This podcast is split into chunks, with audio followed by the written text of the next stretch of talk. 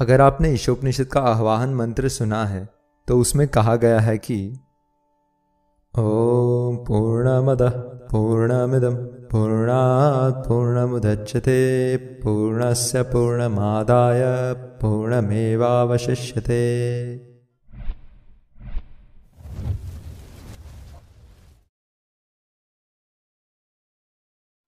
अर्थात, the supreme lord is complete.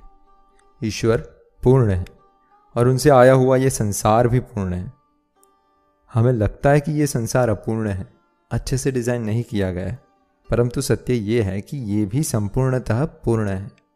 अच्छा तो कैसे माने कि ये पूर्ण है? वो ऐसे कि इस संसार का हेतु ही है जीव को सुधारना, सिखाना और जो भ्रम लेके वो जी रहा है, उस भ्रम को तोड़ना। हम सब भगवान के वो बच्चे हैं जो थोड़े रिबेलियस हैं। रिबेलियन करना आजकल बहुत कूल माना जाता है। भगवान और धर्म को छोड़ो, लोग माँ बाप से भी रिबेल करना बहुत कूल मानते हैं। उनको पुराना और अपने आप को नया मान के उनको हमेशा झुठलाते रहते हैं। तो हम भगवान के वही बाकी संतानें हैं जो उनका न मान के अपनी अल्प बुद्धि से इस जीवन को जीना चाहते हैं। परंतु भगवान भी बहुत ही प्यारे पिता हैं। मराठी में वारकरी लोग सब कृष्ण को मावली कहते हैं। मावली मतलब कि मधरली पर्सन वो जो अपने संतानों को बिना किसी भेदभाव के प्रेम करते हैं। कौन है, कहाँ से है, किस जाति का है, किस समुदाय से है, कोई फ़र्क नहीं पड़ता। गीता में भगवान कहते हैं समोहम सर्वभूतेषु, न मे द्वेषोस्ति न प्रिय।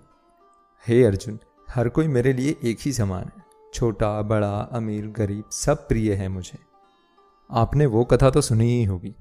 राम सेतु बनाते वक्त एक किलहरी छोटे छोटे कंकड़ डाल रही थी। हनुमान जी बोले छोटे छोटे कंकड़ से क्या होगा?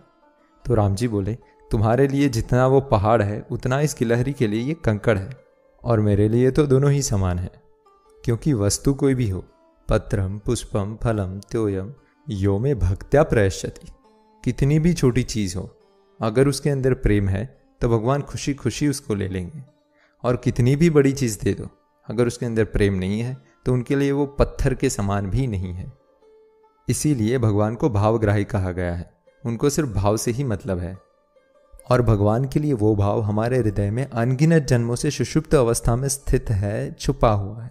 तो जिस दिन हम हमारे हृदय के ऊपर से ये सारी गंदगी हटा देंगे तो अंदर से वो प्रेम अपने आप ही बाहर निकल आएगा।